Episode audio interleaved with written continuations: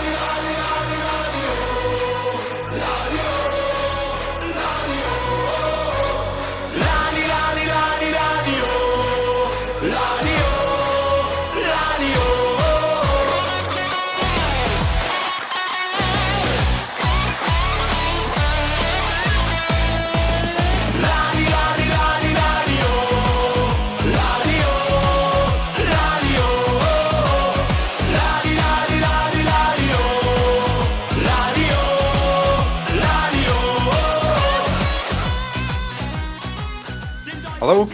welcome to Draw Lose or Draw, a podcast covering all things Partick Thistle.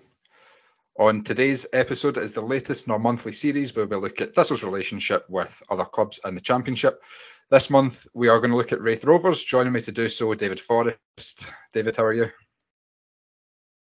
I'm I'm doing well. Um, always a delight to have our guest on, um, and looking forward to talking about what always just seems to be really boring and like draws and like days in the rain and stuff like that. But you know what? It, it's very therapeutic. So we go, we, we move. and joining us to chat from a, a Raith point of view is the Terrace's, Shaughan McGuigan. Shaughan, thanks very much for joining us. How are you doing? Uh, no worries at all. Thanks for having me. I'm very well. I'm very well, thank you. Uh, I just want to start by asking you about what you think about when Wraith are playing Thistle. What do you look forward to? What do you look forward to in a in a trip down to Maryhill? So so it's weird. I don't. Uh, maybe I'm. Maybe maybe it's maybe it's a one way thing, but I I don't think there's very much beef between Partick Thistle and Raith Rovers. I think sometimes we're like kind of ships that pass in the night a wee bit. I mean, obviously you spent a long time in the top tier. We've been doing that for a long time. I think to a degree we're both yo-yo clubs, but Partick Thistle strings a bit longer. So like you kind of go from being mediocre in the top flight to terrible, and we go from being mediocre in the second tier to, to terrible. So quite a lot of times we avoid each other. So like, I enjoy it. Like I, I do, I, I, enjoy going to Maryhill. I would say that Firhill is one of my fondest afternoons as a Raith fan, although it didn't actually involve Partick Thistle. And I think games, I think a game between Partick Thistle and Raith has had one of my favourite goals that Raith have ever conceded. And it's also featured one of the strangest chants I've ever heard. I've never heard it before, and I've never heard it since. So certainly there's been there's been interesting elements, but I don't like I don't think oh Partick Thistle this weekend I'd love to beat them. I hate them. Like like there's, there doesn't seem to be any of that between Partick Thistle and Raith Rovers for some reason. And whether it's because they've never really like I don't think we've ever went for like a title at the same time. I don't think I can't remember us maybe trying to avoid relegation at the same time. Maybe in the top flight actually, but you're going back to the 90s. So we've kind of avoided that direct competition. So I, I, do enjoy a game against Partick, but it doesn't really have that, that level of friction that it might have against, I don't know, Dunfermline or Falkirk or whatever. Even United to a degree. Uh, but that's because against Ayr, we've went for multiple titles and been kind of neck and neck with relegation. So there's maybe a wee bit more friction with Ayr. Doesn't seem to be that way with, with Thistle. Yep, I think that's a fair fair reflection. We'll definitely come back to those goals and chants a bit later. Um, David, are you looking forward to a trip up to Kirkcaldy on Friday? What do you look forward to when you when we travel up there? I do I do enjoy a, a trip to Kirkcaldy. Um, the pub uh, round the corner from the ground, which is basically someone's living room, um, with like a drink license. That's always the good. Penny. The, the penny, yeah. Penny Farthing, yeah. It's like the because the lounge, well, like it's fine. There's got the lounge, which is to the right. It's got like a television basically, and then if you when you walk straight in it's like really long and narrow. So it's like what? But it hasn't been decorated since well all the time I've been going, and I've been going for maybe 28 years. So it's like it's like walking into your grand's hall. Uh, but I know I know I'm not putting it in a good light, but it's class. Like when I go down Kirkcaldy High Street, I make a point of going to the Penny Farthing, it's class. I, I, agree, it is class. You cannot get served. I mean, I remember that last day of the season last year like we turned up and it was so bad that like we waited so long that we went to the Duchess down the oh, road. Yeah. I, I I love that pub, the Duchess. It's fantastic, good food, all that. It's just a great place to be in. And we got a pint in the Duchess before Kieran, who was with us, got a pint in the Penny. But that was how long the queue was. So yeah, um, real yin and yang stuff uh, between the two pubs. But uh, there's there's plenty to plenty to enjoy with that. Although I do need to ask, see when you get past the Duchess, there's not not really that much else, is there? Um, like when we we went afterwards and we we struggled to find anything going towards the bus station. So, um, but certainly the Duchess and the Penny Farthing are fantastic places. And Stark's Park's a great place. It's sort of a Subbuteo stadium, but you know, but with different stands and stuff like that. It's on a weird hill. It's yeah, I, I do enjoy it. I think Stark's Park's a wee bit similar to Firhill, where it's kept its main stand and become a bit of a, a Lego stadium around its, its sort of old-fashioned main stand. Um, Shaughan, David's a fish and chip enthusiast. Where where should he go on on Friday for his dinner? Oh, well now, it's probably the best chippy in Kirkcaldy's Valente's, but that's a wee bit away. So I, I don't know if I don't know if this is a thing in other towns and cities, but you know how if you drive into a town and there'll be handy road signs that tell you where to go to like places of interest. So maybe yep. football traffic or museum or art gallery. There, there is literally road signs that point you towards Valente's. I don't, I don't, I don't know if that's another thing. I don't think it is another thing in other towns, but it is in Kirkcaldy. But that's that's a wee bit away. If you're driving in, then keep your eyes open because you will see road signs that, that point you in the direction of Valente's.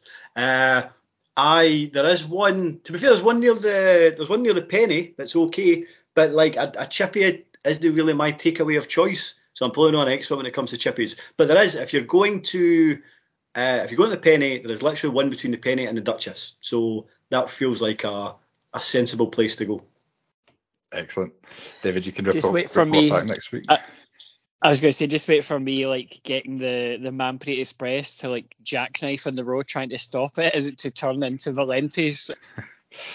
Uh, we'll go on to chat a bit, a bit about football then. We're going to chat, as we have done in each one of these episodes, about good games and bad games between the two teams and then players who have played for both teams. So we'll start with a good game from a, a Raith Rovers point of view. Shaughan, what is your, your favourite game that Raith have played against Thistle that you've you've been to or remember?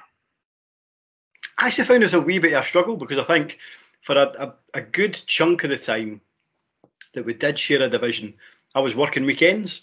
So I've only really been so like probably between the ages of I don't know, kind of seven to twenty. I went every week home and away, but then I started working weekends. So there's, there's a, a, fair chunk of Raith party games that might have been great from a Raith persuasion that I, I didn't make and there's been a few recently that, that have that have that have been okay league wise. There was a we went three 0 up and then ended up that remember that that phase where we just conceded late goals. You almost got it back to three three. Like that was quite a good laugh. But in terms of a recent one, I appreciate it's not like the biggest game, but it was just like a weird game in terms of things going on at the back of your head, like how the world was at the time. But see the Valentine's Day Challenge yep. Cup semi final at Firhill, Raith won two one. And I know that seems like a weird pick, like as a challenge cup, so like who cares? But it was just the Rovers took like a really, really big support.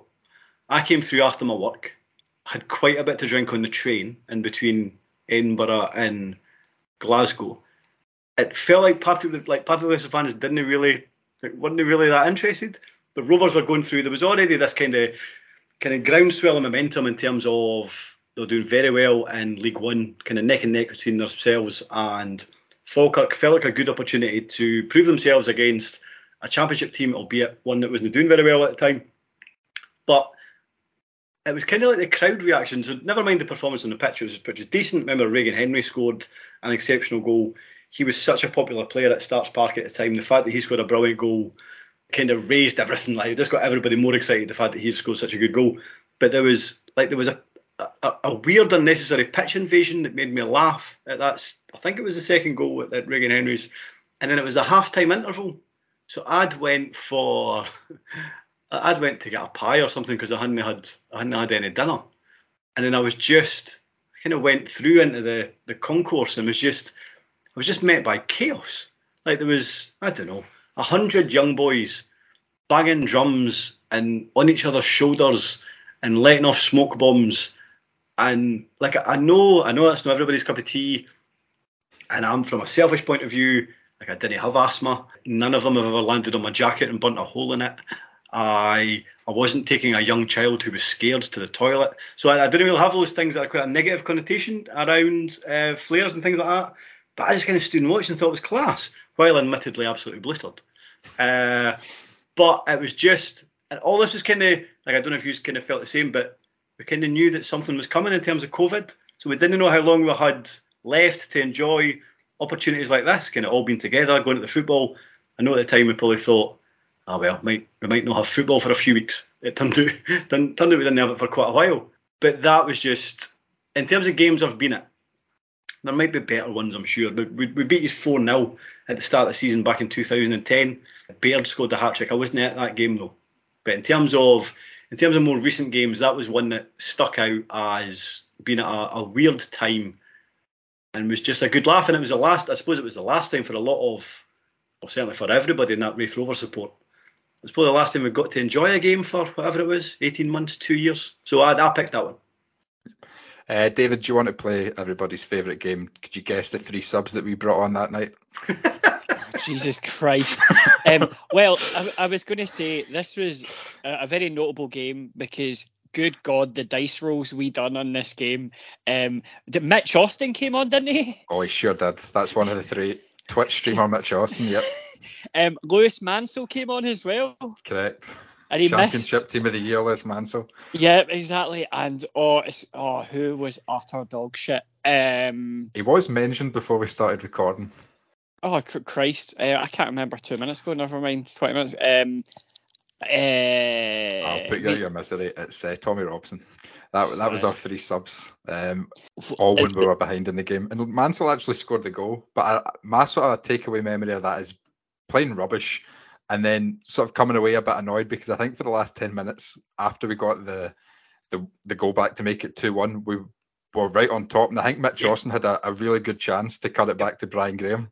And he, went for a goal himself. And I remember Brian Graham going going mental at him. But yeah, that was one where eh, I don't think we were really up for it. We were going through a bit of a, a tough time. We just brought a lot of players in, in in January and getting out of the, the relegation zone and the league was really the, the the focus. Do you have any other memories of that night, David? Oh Christ, yes. Um, I um, yeah, I remember that last ten minutes. Just the one of the oddest feelings in the in the stand of. I mean, Mitch Austin is like a mythic in Magic the Gathering terms. He's a mythic rare foil that you know promo card that you just never see. Is like I, if you ever saw him play, pro, uh, proper collector's value.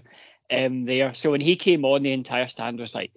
Lewis Mansell has scored. The world is our oyster. Why can't Mitch Austin score a hat trick here? And the proper just, uh, sorry, Mansell and Austin both just firing on one cylinder each. Um, just you know, it, it, it- it's such a madcap time. But I also remember this because, as you said, it was Valentine's Day. Now, I never thought I'd have a worse Valentine's Day than the time Gillian Miller publicly uh, rejected me in high school. I'm not bitter. Hi, Gillian. However, this was a really bad game. Apart, and it was like we came out. I'd seen Mitch Austin like in like in, in real life in front of me. Um, it was a life life changing moment. I got on a bus, and a man was drunk and was sick on the bus, and the smell was so bad they had to evacuate the bus. Can you fathom how bad that was? I don't need to fathom it. I was on earth have you there. I lived it. I oh Christ knows. Um, but um, I, I didn't want to ask. He was not in any state for any further questioning. let's be honest. Um, and oh my god, I can still smell it. It was honestly like it is like above it. Like it is worse than the the trip home from Dingwall for me. Like in terms of getting back after that game, it was so bad.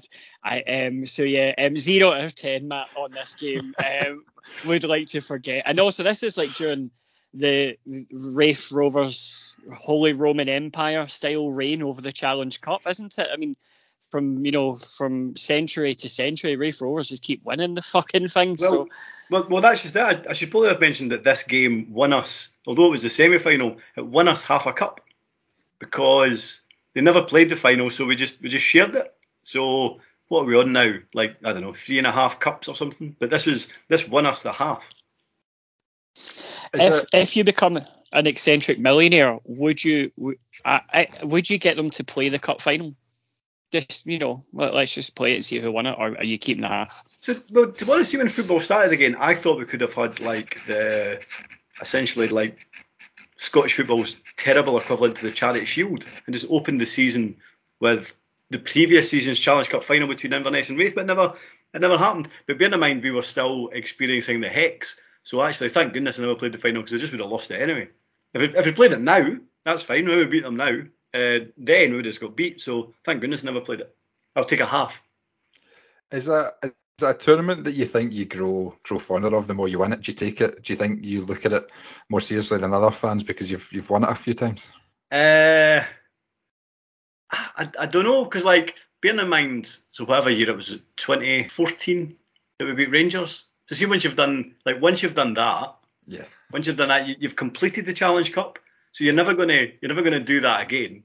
But I, I, think it's just I, I think Raith Rovers treat it like every other football fan that you don't really care until the semis, and then once you get to the semis, it's like the final's a good do. Like it's a good laugh.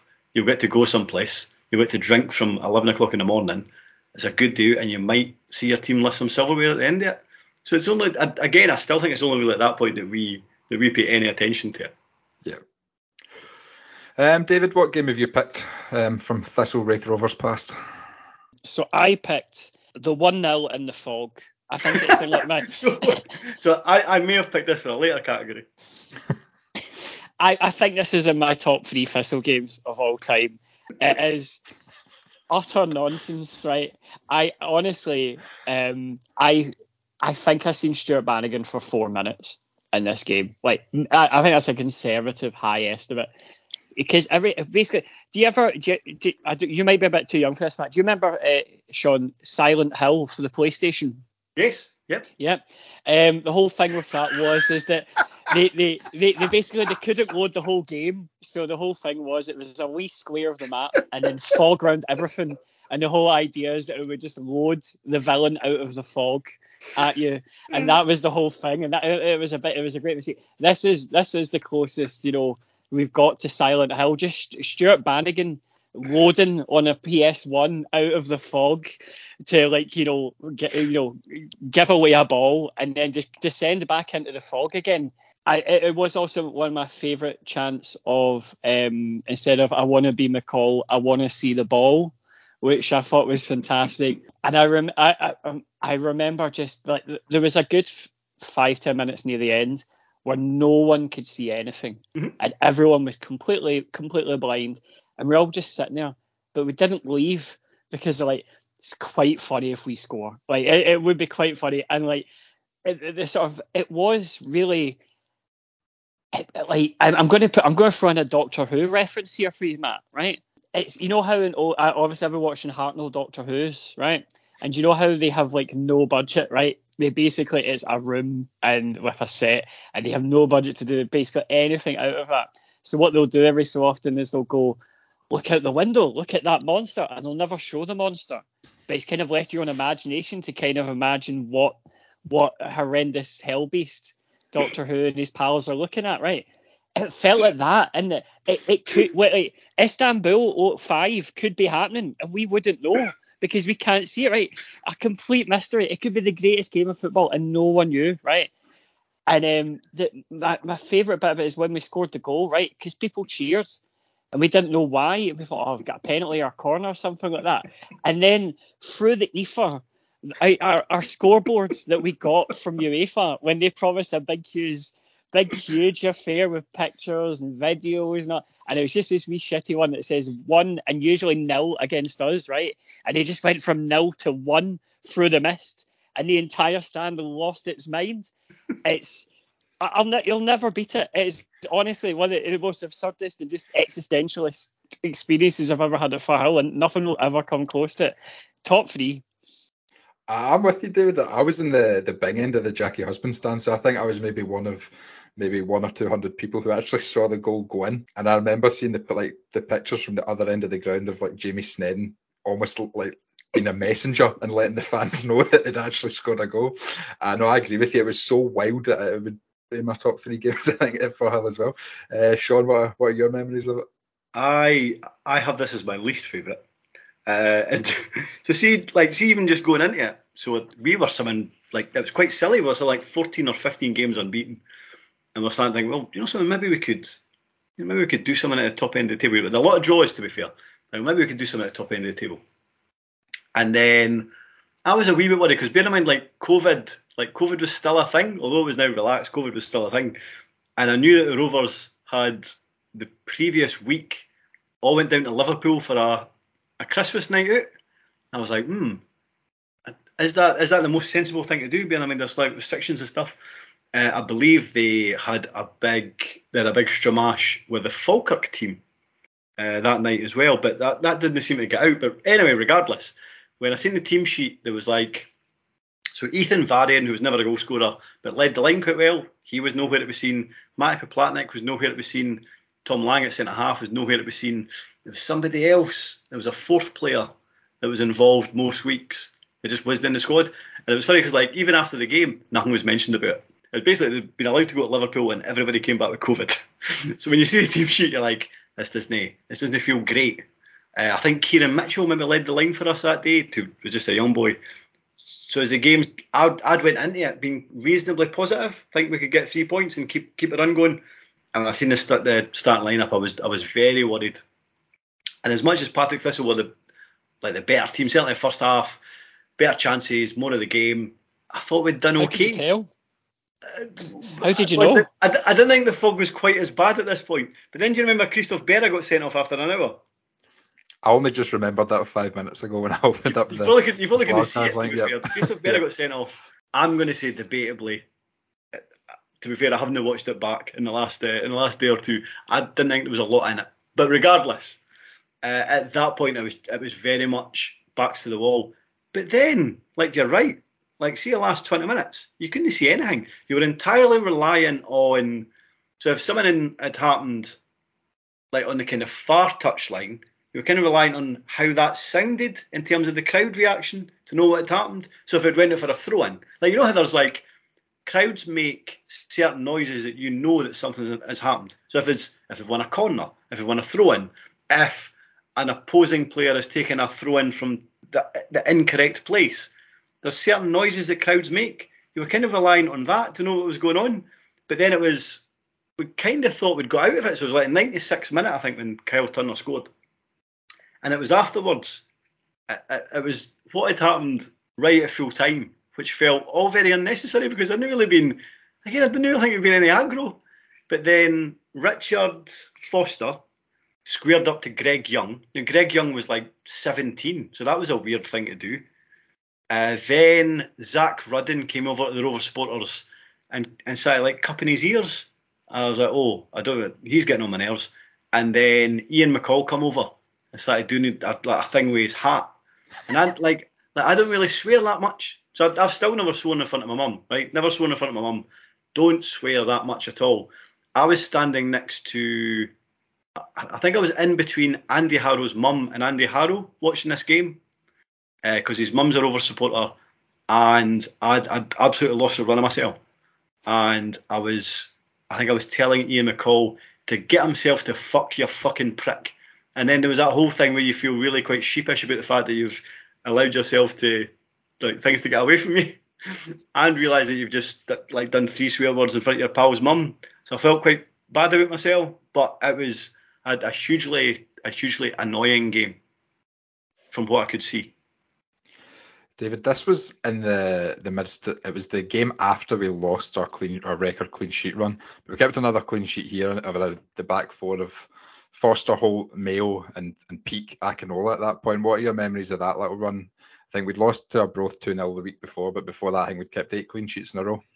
Yeah, I mean that, that run was absolutely incredible. I, uh, much like much like Raith, there was quite a few quite bitty draws in there that weren't really that fun to watch. But um, I mean, I think this season by by like March or something like that, I think we were like third in the UK for like defensive records behind like Man City and Liverpool on like some mental stat of just yeah, we are we are up there with Man City and Liverpool in terms of defence. I, Tunji Akinola was absolutely untouchable at this point. I absolutely loved him. You know, Holt would be so instrumental for us, and Mayo. I mean, Mayo had been good for us in his first loan spell, but he came back and he just it was just such a great player. And the three of them together, they could interchange, they could play in different positions, and they were just so it was just so much fun to watch. And Richard Foster was there as well, so you know.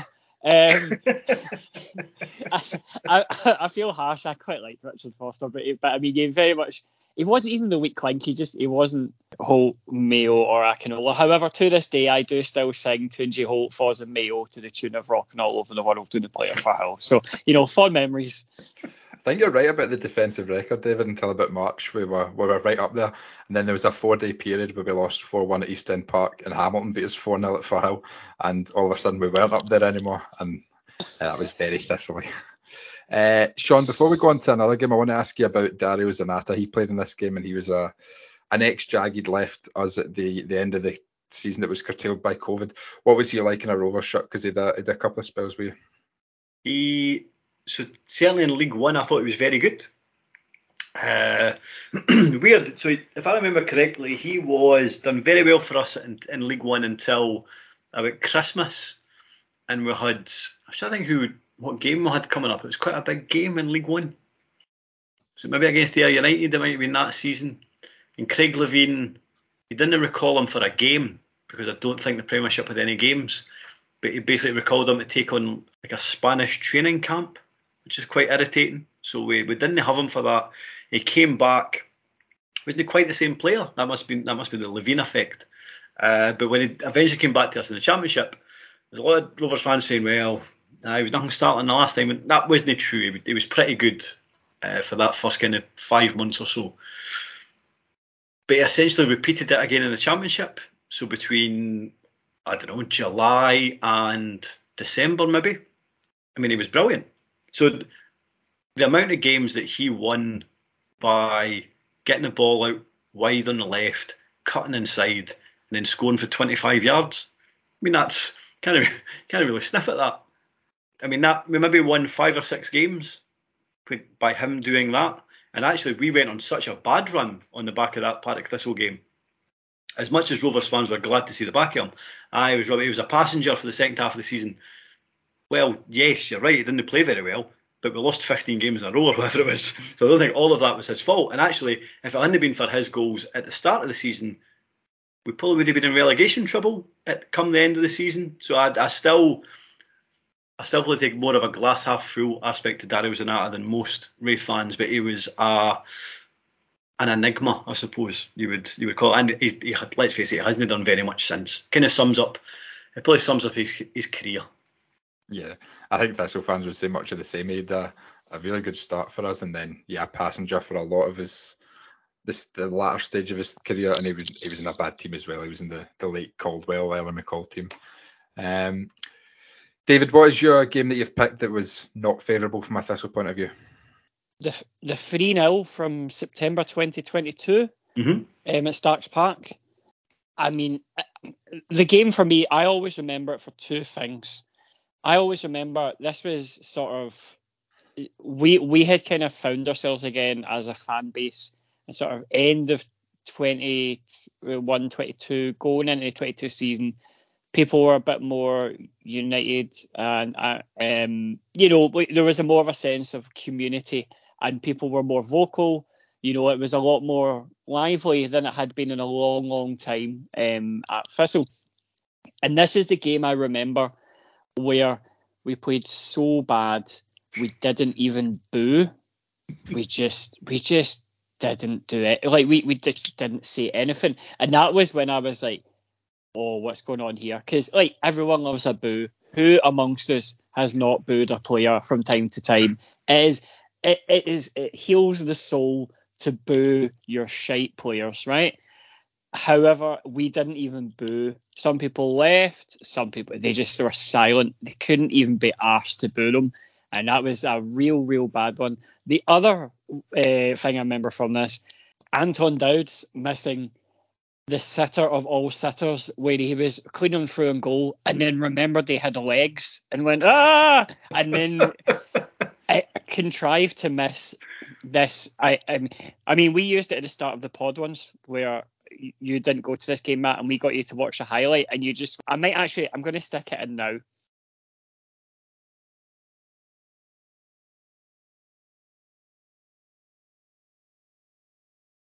Have you uh, watched the highlights, Matt? Uh, no. That, Had you, no. you haven't seen the Dowds moment then? No, I'm gonna purely ask questions. Uh, Mo didn't need to watch the highlights. I was going to Oh, ask you how I- shit You, it was. you need to see the Dowds moment, Matt. You can I agree. why they were so raging. Let me quickly find these. Right, so these are eight minutes highlights. So I'll go about three minutes in. Honestly, I, I don't usually lose uh, individual players, but I was so raging at Dowds for that. Right, I've just seen the second goal. I think it That's was like- already. What have you seen the second goal? Yeah, it's atrocious, Yeah, isn't it? that's not good at all. Speaking of things that are not good, Wait, have you seen it, or are you saying the second goal's already? No, it's Sick. uh, I've s- uh, oh, j- oh. yeah, that pretty much sums moment, up yeah. the setup Mhm. uh, for me. Fucking hell, yeah. I can't. I, I can't remember why I didn't go to this game. It was only a few I missed I last can- season. I can Why- remember why. Why didn't I go? Uh, You slept in for your train. Fair, fair enough. Fair. My, mu- my mum you went won up. a watch, an absolute Rolex of Yeah. a watch. Uh, my mum went up and she left at half time, so that that sort of said it all. I do remember watching the Anton Dowds miss as well. Um, Sean, what are your memories of this one? What was your what are your memories of the sort of early Ian Murray days compared to where you are just now? So the thing is about this game, I I can't remember why I had to buy it or why I had to get it kind of altered, I should say. But I had to buy a suit for some reason, and I'd went so I'd left my work during the week, and I went to get it to buy a suit, and it didn't quite fit. I can't remember what didn't quite fit properly, but I had to get it altered. And let's say that was a Wednesday, and I was like, right, so like come back maybe Thursday or Friday. Oh no, I'm afraid it'll not be ready till the Saturday. And I was like, all right, what uh, what kind of time? I was like, oh, maybe kind of early afternoon. I was like, all right, okay. So I had to go to Edinburgh, pick up the suit, try it on to make sure it fitted. But then by the time I'd arranged to get picked up, so I didn't actually get back to Kirkcaldy. So I had a season ticket, so I was, I was, I was still going to go, even if I'm going to get get there really late. Had to, I was so late, I, I had to actually chap on one of the big doors to to like get in. Like, like the, the turnstiles were already gubbed, so I had to get the like kind of big door open for me. By the time I, I kind of ran past the queue for the the the pie stall, up the stairs, there was a Aurora got let out, and it was we Raith Rovers had got a penalty. So that was essentially the last couple of minutes of the first half. And Kyle Connell, uh, a player who uh, is, is is not proving his worth at Cove Rangers, uh, unsurprisingly this season, was taking the penalty, and that put us 3 0 up. And so essentially, I saw the second half where very very little happened. So that's my memories of of that game. How far do you think you've you've progressed under Murray then? Because um, you're you're having a really good season this season. It was from the outside looking at a season of transition last season. I don't know if you'd agree with that. What what how would you sum up the progress Murray's made since then? So I, I liked I liked Murray last season as well. I think most Rovers fans thought that, but maybe not overwhelmingly. I, I don't think he'd been left a particularly great hand for McGlynn. I think a lot of the, the players at McGlynn had signed not just maybe weren't what we needed, but also they were on really high contracts. So I think the I think the budget that he had to play with last season was was pretty low. I think where he's had good fortune uh, in the summer is that obviously the the the Kelty uh, conservatory salesman uh, has come on board, and suddenly the budget has become has become much bigger. However, I do think he's I do think he's nailed his his recruitment very well. Like there was there was certainly positions that needed to be addressed up front. Jack Hamilton's done very well at the back, albeit he's missed a, a good bit of the season. Uh, Keith Watson's actually done very well and, should be back again in uh, two or three weeks.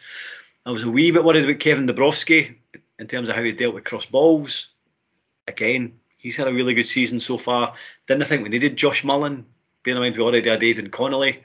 He's had a good season. Like pretty much everybody brought in has done very well. And you look at the like you look at the starting eleven, and if everybody if everybody's fit, it's generally isn't the case at, at Stark's Park, but I, I, do think most people will be back in the next week or two.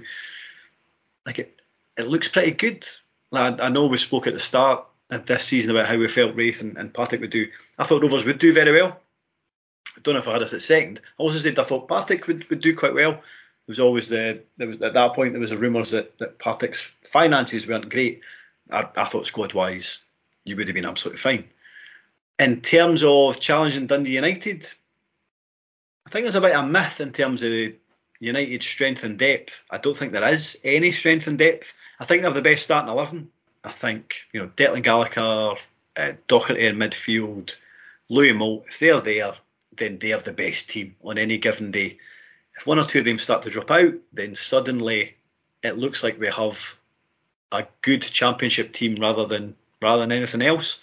And I don't think I have too many options off the bench. So, aye, absolutely huge progression between last season and this season.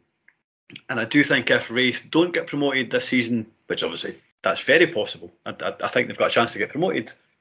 I still don't necessarily make them favourites to get promoted either by winning the league, of course, or going up by the, the playoffs. But I think there is a chance that Ian Murray might be in the, the Premiership as a manager next season. I would imagine that he. I mean, I was surprised at Dundee. He was on Dundee's radar in the summer there. Yep. I didn't think he'd done anything last season to justify that. However, if there's one or two kind of bottom six championship teams needing a manager in the summer, then I would imagine that money will be uh, approached. And I can also imagine him coming across quite well in an interview. So I I don't think, unless Rovers get promoted, I think Murray might be at a higher level next season. What do you put the? You've scored quite a, a notable number of late goals this season. What do you put that down to? Do you put that down to the sort of strength and depth of your squad as a sort of notable team spirit there? What do you put that down to? I don't know if it is a thing or just just luck or just a quirk. So I, I do think that there is. I think see once you do it once or twice, suddenly there is a belief amongst the team and the fans, but more importantly the team, that you can do it again. So yeah. see on like we Raith were a goal down, two one down to Queens Park earlier in the season, and Lewis Vaughan equalised about the 87th minute. Uh, that was in the first time that I'd seen that Queens Park make make this weird triple substitution by taking off the three best players and replacing them with teenagers that have never played before. I was like, hmm, this could benefit us, and, and of course it did. And Raith went on to win 3 2. Uh, at Hampden, as soon as Raith equalised, whatever it was, at 87 minutes, there was a point where we broke down the left, and I turned round to, to my pals and I was like, we're going to end up winning this. Even though we're down to 10 men, and have been down to 10 men for an hour, I just think we're going to win this because we scored so many late goals. There's now just a belief and a momentum that we're going to do it. And of course, we ended up we did, albeit it was a penalty. I, I, I totally get that.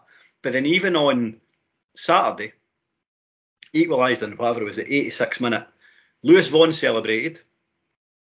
The other players kind of went towards him, kind of patted him on the back, kind of thing. Sam Stanton ran into the net and got the ball and took it back to the centre circle so that the game could restart quicker, so that Raith had more more time to score a winner. And I just think there is there is just a belief amongst the players because they've done it so many times that they can do it.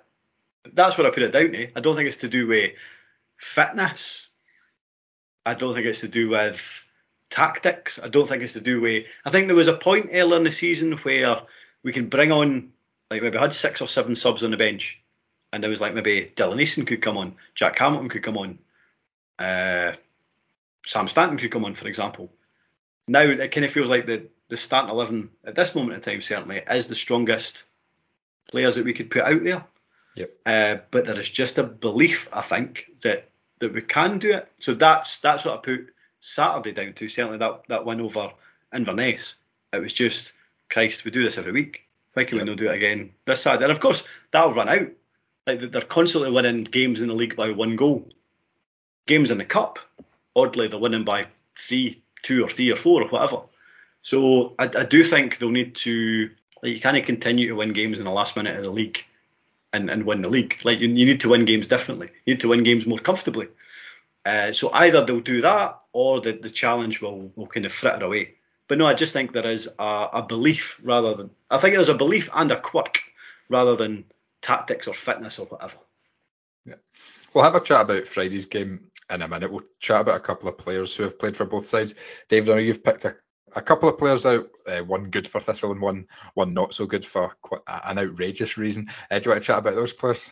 Yeah, so I mean, there's quite a few uh, notable um, Thistle players who also played for Raith Rovers, but I went for a bit of an outside one. I went for Kieran Wright, goalie in our League One winning season. Arguably, if he doesn't make the save um, against Airdrie, um, we don't win the league. We're still in. We're basically Falkirk. That's basically what we would be.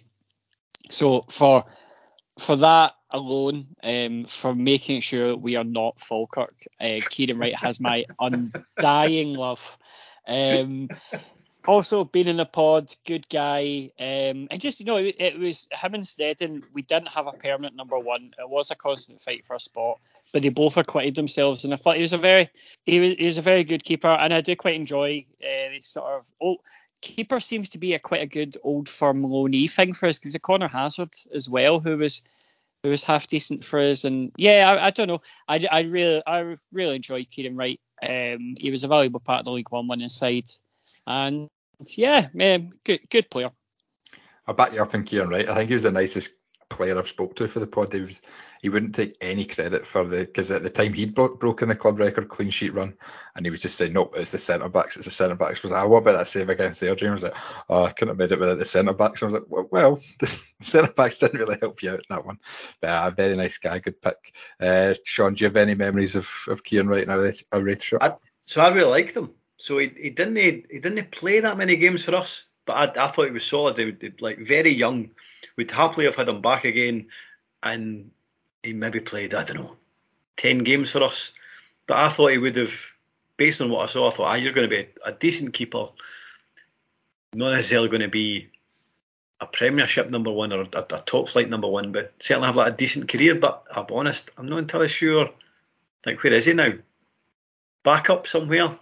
Uh, but no, based on what I saw, which is what 2018 maybe. I, I really liked him and would happily have had him back. But I, he's kind of feels like he's petered out a bit, unless I've just missed him. David, who else have you picked to have a chat about? Um, so in terms of worst uh, Thistle player, I went for one Gordon Dalziel. Now I'm not going to lie. Um, I know that I am the, the pensioner of the podcast and went to a game in 1995, uh, whereas I don't think any of you went before like the Twin Towers fell. Um, maybe Heather maybe snuck a game in before uh, 9/11, but yeah. So, but I don't remember Gordon Dalziel. Um, I never saw him play. Thank fuck. Um, but I I had to I had to wee look at the team that he was in. It was Benny Rooney, his Thistle team, and I don't know what the fuck Benny Rooney was smoking uh, because that the teams that they were putting out were an absolute shambles. He, he, yeah, just dreadful. However, I mean, I'm not really t- picking Gordon Dalziel for his on the park contribution to Thistle because frankly he didn't do much, but um, doing it for his off the field contribution, um, this for his interview um, several several years ago that I would quite like to read a couple of questions out to you. First of all, which away ground do you hate most? Broomfield. Okay, fair. Could be eight, in 90 degrees in the shade, and it will still be freezing in that wee that wee shed they call a pavilion. Uh, but Firhill is a close second, but that's because only because I hate everything to do with Partick Thistle. Um, worst moment of your career, signing for Partick Thistle. The fans there hated me from day one and still do. I'd love to sign for them again just to score hundreds of own goals and get them relegated. fans you hate the most, Partick Thistles, followed by those of Partick Thistles Reserves, followed by those of Partick Thistle Boys Club. Um, what uh, least favourite song of all time? Alki Alki, a cheeky little number written by Thistle fans for me. Don't know what they mean. Best worst scenario, five years from now. Best scenario, getting Jimmy Nicholl's job and then dropping him in Heatherstone. Worst scenario, going to a Partick Thistle supporters club do and winning the raffle for a terracing season ticket. Uh, and my favourite one, what food do you hate the most? Indian curries. I like eating them. It's the three hours in the pan next day that kills me. I, Gordon, I like... thank you for your service. I liked what do you hate most about your personality, and he just said I'm a moody sod. it didn't come through. I'm not gonna. Uh, I don't know if you've seen that whole interview, Sean. I'll send you the clip. The clip I have. not seen I have. I- I've read Yeah. it about three times and thought it was very funny. Do you have any memories of him in a Raith shirt? So he is. So I believe if you take out goals scored during wartime, like I, don't, I don't know. I don't know how the how it works about uh, goals during wartime, but basically he is our record goal scorer. Uh, if you include goals scored during wartime football, there's something called Norman Haywood. Uh, so like when I started going to Rovers, Dale was a boy that that, that kind of led the kind of led the line. I mean, he was ridiculous. Like the amount of goals he scored, quantity and different types of goals like he scored as well. Like, he was like he was a, a good good footballer. I, I think his off-field activities certainly prevented him from from going any further. I mean, he is presumably the only player who his career trajectory maybe ever has and ever will go from Rangers, Man City to East Stirling. Like, I can't imagine anybody's can't imagine anybody's ever going to do that from here on in. Uh, but certainly Raith, great player. What I would say is, uh, I, I will add a caveat in terms of he went back to Raith as a manager, went very, very poorly, and from what I hear, I don't think there was too many people who were sad to see him go in terms of uh, during his managerial career. So that kind of sullied it a wee bit. But honestly, as a player, uh, I, I must have watched him for whatever it was, eight, nine, ten years, and his goal scoring exploits were quite ridiculous. But but yes, if I was a Partick Thistle fan, I'd be like, all right, what's happening here in terms of that interview? David, in terms of sort of modern day players, who can you see giving an interview like that in, in 10, 15 years time? Oh, Jack Storer, like his first name in the team sheet is absolutely. But I'm, I'm trying to think of. Um, I don't know. I feel like Gary Harkins could very much pull that out. Although I think no, Gary, Gary Harkins, Harkins still turns up for he does, but I think he. I think. I think the thing is, is you need to question the the authenticity of this. Frankly, this hate crime against Thistle. Um, I, I could I could see Gary Harkins turning up in a program one week and just doing this for a laugh. But in terms of seriousness, I don't know. Jack Storer, he he called Matt Wallace a fat cunt. Um, and said he hope we get relegated. I mean, he's my player of the decade uh, for the 2010s just for that alone. But um, yeah, I, uh, um, I I feel like Storer has some sort of what's it? Is it James English? I feel like he's going to end up on one of those stupid fucking channels, um, and they'll go talk about when he, like when he's like heavy into punting crypto or something like that, and then James English picks up like he's a fascinating character because he punched a bin at Clifton Hill, Is it the, um, and then the James was it the James English podcast that had somebody on recently that said that they were like an expert on the Bible and then they brought out a quote that was Winston Churchill. That- Uh, it was, it I was. think that was a James English podcast. Sounds great. I've never watched it. Sounds great. um, yes, I think Jack Storer's definitely got one in his locker for that. What about you? Uh, oh, I was I sort of had Ricky Foster in my head, but I think Jack Storer's more likely. Sorry, Richard Foster. Uh, I think Jack Storer's more likely. Um, Sean, any players you want to have a chat about? Uh, so see in terms of like my favourite kind of Raith Partick player, kind of has to be Brian Graham. I know it's quite an obvious one, but like as his uh, two years at Raith was, was quite interesting because we we went for Morton, and it was like, oh, fine, right, okay. Like I, he hadn't necessarily wasn't a name that necessarily stuck out when we signed him, and then like he ended up scoring, I think it was 29 league goals across two seasons, which sounds decent. But see between August of the first season and the middle of February, I think he only had maybe three or four league goals. So basically, he ended up scoring whatever it was, 25, 26 across a season and a third maybe. And what had happened was he was he was all energy. He got wired in, but his finishing seemed to be like dreadful. I was like, well, right, okay.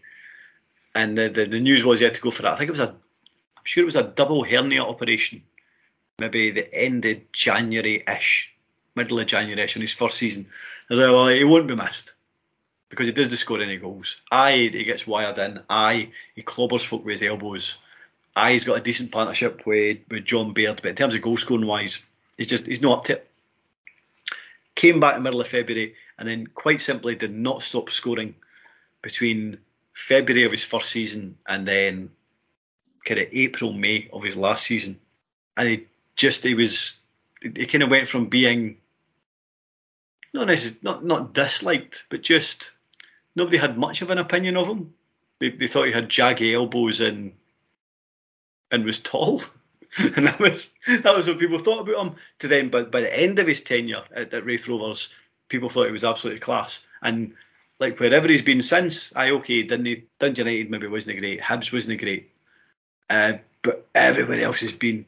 Even St Johnstone, which I think was in the top flight, he's just scored goals. So, ah, it's been a long time since he was at Raith Rovers, but I do think that most Raith Rovers fans would still kind of applaud him or give him the time of day or be like if he was to come back, would be absolutely delighted. So I, I think most Raith fans, uh, even though he hasn't been there for a long time, would would applaud Brian Graham for his efforts. It, he's certainly the final 18 months, and even even the first kind of six months or so were were very very very good. And like he's still class, he's still class of Partick Thistle. And what is he now? 37. Yep. Um, I, I was actually going to ask you when we play Morton it's it always seems to be a sort of grudge game for Graham. He gets stick. I'm sure you've seen in, in recent mm-hmm. weeks get yep. a red card as well. Um, do you think it's just the goal record? Because it never sort of feels like that when he goes back to play Raith. Do you think that's just because of the goals record and how fondly is remembered? I I, I don't think his goal scoring record at Morton was that good. So certainly certainly compared to at Stark's Park, I think it was.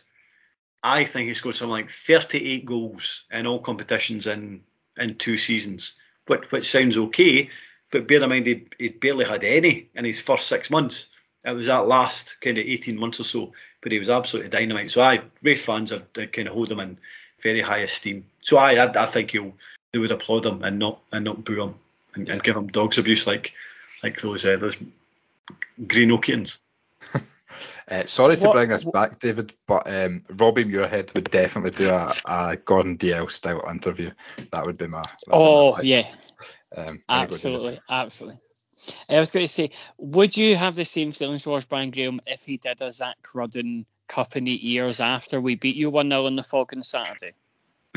But I, uh, my, my, my, my respect for him would dip, but then I didn't have much respect for Jack, Zak Rudden before that point.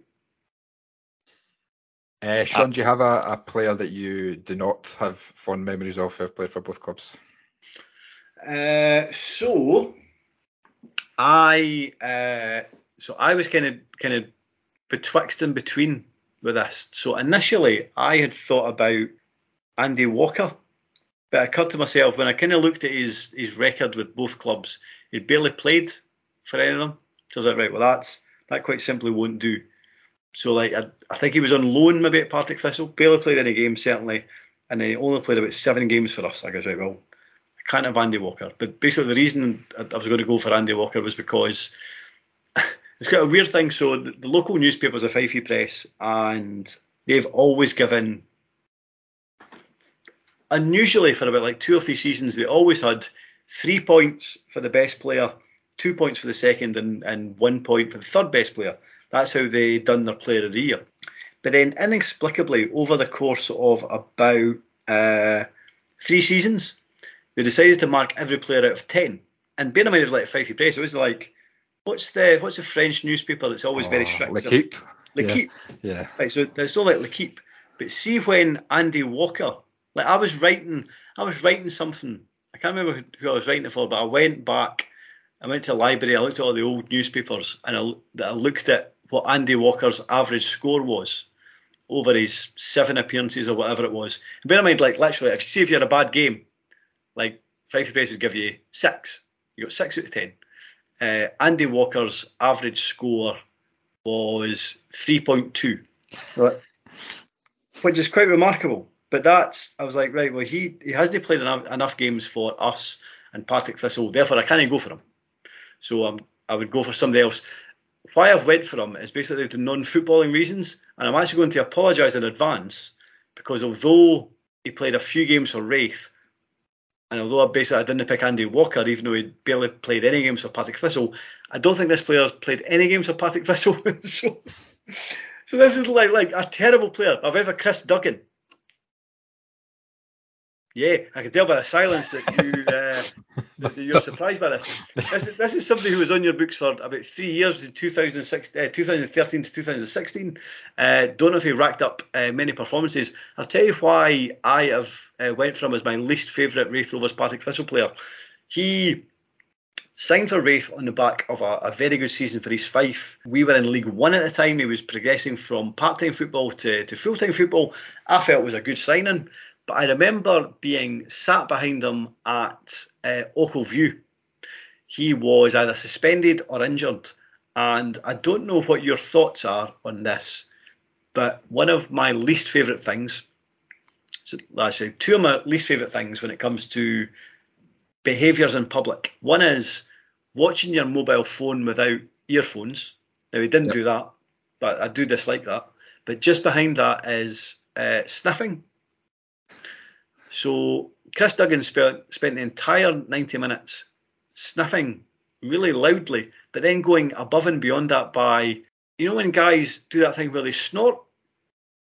So they really clear their nose and, and uh, kind of nasal area, nasal passage area. But then you think, right, well, what, what are you going to do with those snutters? Like you've really you've inhaled them back, so what are you going to do with them? He presumably just swallowed them. But he'd done that for 90 minutes. I was like, oh, I don't think I like you very much. So he, he, he barely made any appearances. He he didn't warrant a full time contract. But over and above that, his nasal passages really offended me for 90 minutes at Ochil View. And that is why I went for Chris Duggan. David, if Chris Duggan walked by you in the street and, and slapped you while sniffing, could you point could you point him out? Could you give a, a sort of solid ID to the police if he did that? What, what Chris Duggan, Thistle legend. Um, no, uh, I don't think so. The only re- the only reason I have ever heard of Chris Duggan, genuinely, right, is because um, I done an article for the program last week, and uh, Chris Duggan got tripped up against Glentoran in a friendly in a game that Dylan scored that's not in his goal tally. That is the yes, only time I've ever heard. Did play for Thistle? He did in a friendly in Northern Ireland. Um, so listen, yeah, I, listen I, I just want to apologise. I I literally thought that Andy Walker wasn't good enough because he only played a handful of games for Partick Thistle, and I've ended up with a Chris Duggan who played no games for Partick Thistle. He wasn't in your books. He wasn't in your books, and he played a friendly. So I, I feel I feel everything's fine. He, he signed in September 2013, and they didn't make any appearances, including friendlies, until July 14. And he's made six appearances in friendlies and then no competitors. So, yeah, no, I, I couldn't ID him, David, either. So, no, that's a good pick. We'll go with that, Chris Duggan. I want to have a chat about Ryan Stevenson. I, I have not looked into this in any detail, so this might be complete pish, but I reckon he might be the only player to outfield player to have played in goals for multiple clubs in, in Scottish football, certainly in recent history. I can't think of anyone else. I can't think of anyone else in any football who's done that. Uh, I, I mean, what... it's not the icebreaker I'd use for Ryan Stevenson, to be honest, Matt. But you know, we'll, we'll go with it. well, we'll come on to his uh, other endeavours later on, then, David. But Sean, what was that game like when, when Stevenson played a, a full 19 goals for you? Because it was just five ten minutes at the end of a game where Scully gets sent off for us. But what was what was it like to have an outfielder in for 90 minutes?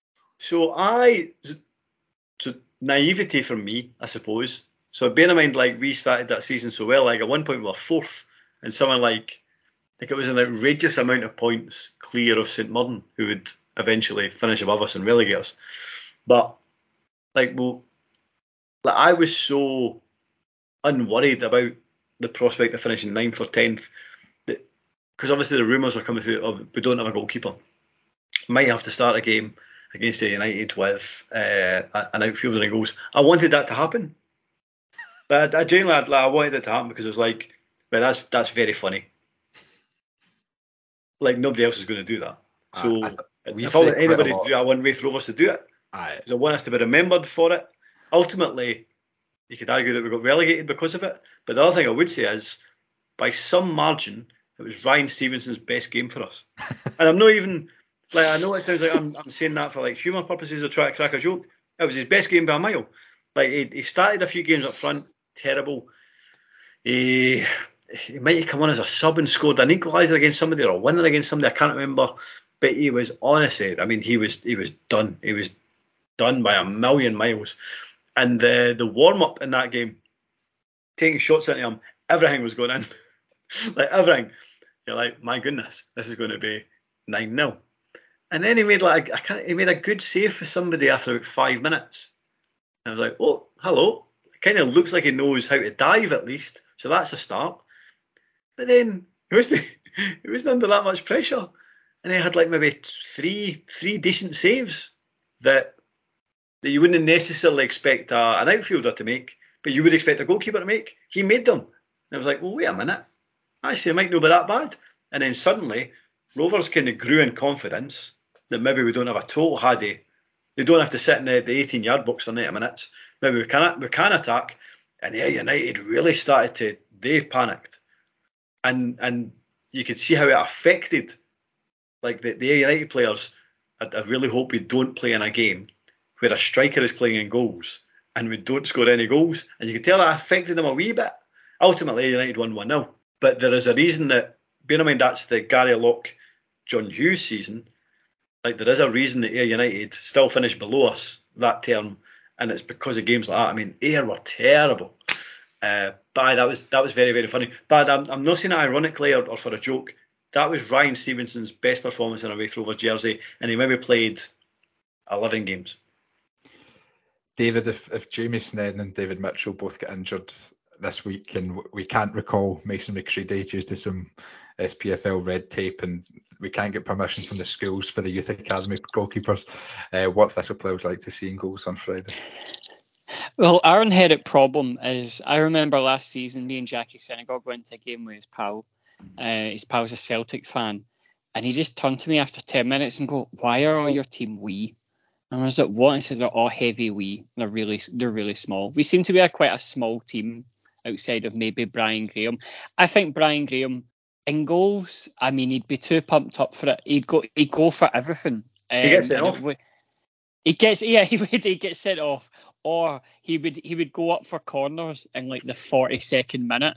Like he'd absolutely just. And you're winning one 0 uh, you're winning one 0 and he's going up trying, trying to get, get go for corners. So maybe not him. I thought Stevie Lawless might be quite funny, but he is quite wee, and I don't think I want I mean, I've played in goals at Firhill and it's frightening. And somebody said I looked like the smallest person alive. I can't imagine Stevie Lawless doing that much better. Um, I don't know. Maybe Banzo. Get, get Banzo in, uh, in goals. That'd be a good laugh. I bet be the only position Banzo's not played. I think I'd go Muirhead. I think if you've got a chant where you're called mental, you should take the gloves for for at least one game in your career. Um, David, any memories of Stevenson in a Thistle shot? I always sort of got the impression with Stevenson, I know he scored some big goals for us, but I got the impression he sort of felt like he was at Firhill doing us a favour and didn't really want to be there. Don't know if you've got any fonder memories of him. Um, yeah, I mean, he kind of nailed it. He, he, did score some half decent goals, but he did very much feel a bit above us. Any's follow, I mean, I don't, I, I don't, Any's follow Ryan Stevenson on Instagram. No. Sadly, I believe in vaccines, so it's not really got much of a, a pull for me these days. I, I mean, I mean, thankfully I don't follow him. However, thankfully I, I know people that do. Therefore, feed me, uh, feed me images of, of what he is, uh, what he's put on Instagram. And I don't think it was a beast for the East, but it was, it was when Scotland was really struggling under the burden of dreadful weather, and let's say it was, I don't know, nine o'clock at night and Ryan Stevenson was taking a picture out the front of his car to say, a wee bit of snow won't stop me. Here we go, something like that. And then literally, literally 14 hours later, he was still stuck on a motorway saying, "What the fuck? what the fuck? Can't believe this." I was like, "Well, see, 14 hours ago, and there was a red weather warning about the, the fact you probably shouldn't venture out. That that also applied to you, Ryan. Uh, so that that's again the person he is. Uh, good in goals though. Good in goals though. I would say, is it a thankfully? You go, thankfully, I know people who follow a flat earther on Instagram.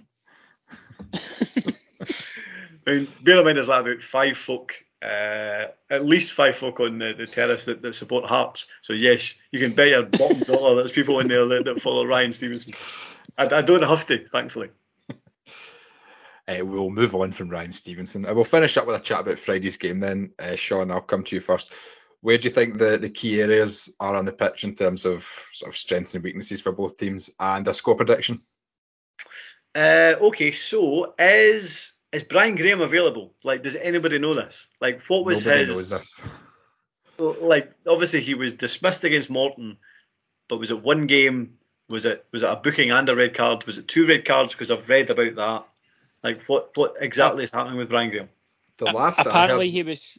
I think he was given a caution for inciting a riot, or he could have incited a riot. I don't know whether that was the original red or whether it was something afterwards. But he was look- he was on a yellow card and then he got subbed off, was given a straight red card, and then after he'd been given a straight red card, come back out of the tunnel and was then given a second yellow card. So I think he did end really? up with I think he did end up with two red cards, but I, I have no idea if he's available. I would imagine if, if that was the case, he's not available. But we went to a meeting Nobody managers night about ten days ago, and he said he was told that, but they were they hadn't seen the referee's report yet. Right. Okay. Uh, I, I I think on paper we have a slightly stronger squad than Partick Thistle, albeit I think Thistle have like Thistle got a good squad. We have like quite a good home record against Thistle. We seem to be in good form, as do Partick Thistle. To be fair, I I don't think Raith will get beat. I wouldn't be surprised if it's a draw. I would slightly fancy our chances to to sneak a win, especially if you're winning with like five minutes to go. Uh, but certainly, if Brian Graham is suspended, which I suppose was like the, the point I was trying to try to work out, but I suppose nobody knows. If Brian Graham isn't playing, I know Adeloy wasn't playing at the weekend, and I know like Diak had a good game. I, I would I would seriously fancy our chances if if your two first choice strikers aren't playing. Albeit I appreciate Diak had a uh, had a good game, so I will I will tentatively go for a, a, a Raith Rovers win, probably by a single goal because that's how we win every single league game. David, you're going up on Friday. What sort of game are you expecting? It was quite an open game on the opening day of the season. Yeah, it was. Um, I'm interested to see after the Airdrie game this week, where I think very much Airdrie had a number in the first game of the season against them, and then we learned lessons and we managed to impose a game a wee bit more. It, it does very much come down to who can impose whose game on there. Um, I'm interested to see how we line up against this Raith side. I think it is a bit of a marker to see where we will be this season. If we can get some sort of result, great. It shows that we are sort of in the mix to lose the playoff final in heartbreaking fashion at Dingwall again.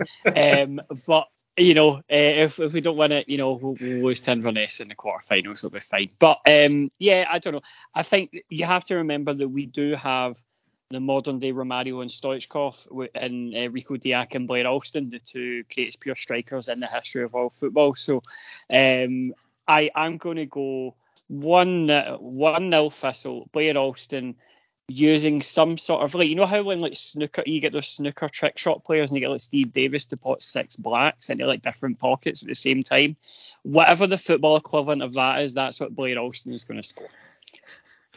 Uh, Shaughan Very, lastly, I know I just said lastly, you, you did say at the start of the podcast, which seems a very long time ago. You've been Oh, generous. yes. You've been generous with your time about um, your the goals you've seen it Firhill and a, and a Uh-huh. chant. Uh, if we could hear those stories. So it was yeah. So the let's start with the chant. So seeing the it was the mid nineties. We're both trying to escape relegation from a top flight, and remember Partick Thistle fans at Stark's Park singing uh, "Sheep Shagging Bastards." You're only sheep shagging bastards. I was like, this is this is really weird. I've never I've never heard that before about about Raith Rovers either before or since. But that's that's what they were singing the duration of the game. Like I know I know Fife is is quite agricultural, quite empty, a lot of farmlands I suppose. But I've, I must admit, I've never heard of any of, of Raith or any Fife team for that matter described as sheep shagging bastards. So that was quite unusual. If if anything, I would class you as fish shagging bastards over sheep shagging bastards. I wouldn't say Kirkcaldy was necessarily a. I mean, I suppose they're lino shagging bastards, linoleum shagging bastards rather than fish or sheep. But regardless, that that's what was uh, that's what was uh, shouted that day. See, in terms of my favourite day at, uh, at at Hill, so the season that Raith won the, the League Cup, that always gets like the most attention and, and rightly so. But see, in terms of the league, like Raith had just been relegated from the top flight. I mean, they've been dreadful between like kind of August and I don't know December or whatever, and then they just went on a tear. So they went like 16 games unbeaten or whatever it was, but won the majority of them. Dunfermline went a lot of games unbeaten, but drew loads. So Dunfermline, we, we kind of reeled Dunfermline in. Second last day of the season, we played the Pars. If we beat them at Stark's Park, we'd have won the league. Ended up a draw, which meant that all we required on the last day of the season was a draw against Hamilton, away for home. But Hamilton played at Firhill. So it was like helicopter Saturday. So we needed a draw against Hamilton.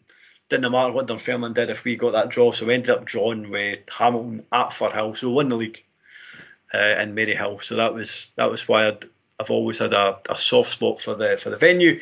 And in terms of my favourite, one of my favourite goals that Raith Rovers have conceded, I this is very difficult to find online. So I, I, I tried finding that again.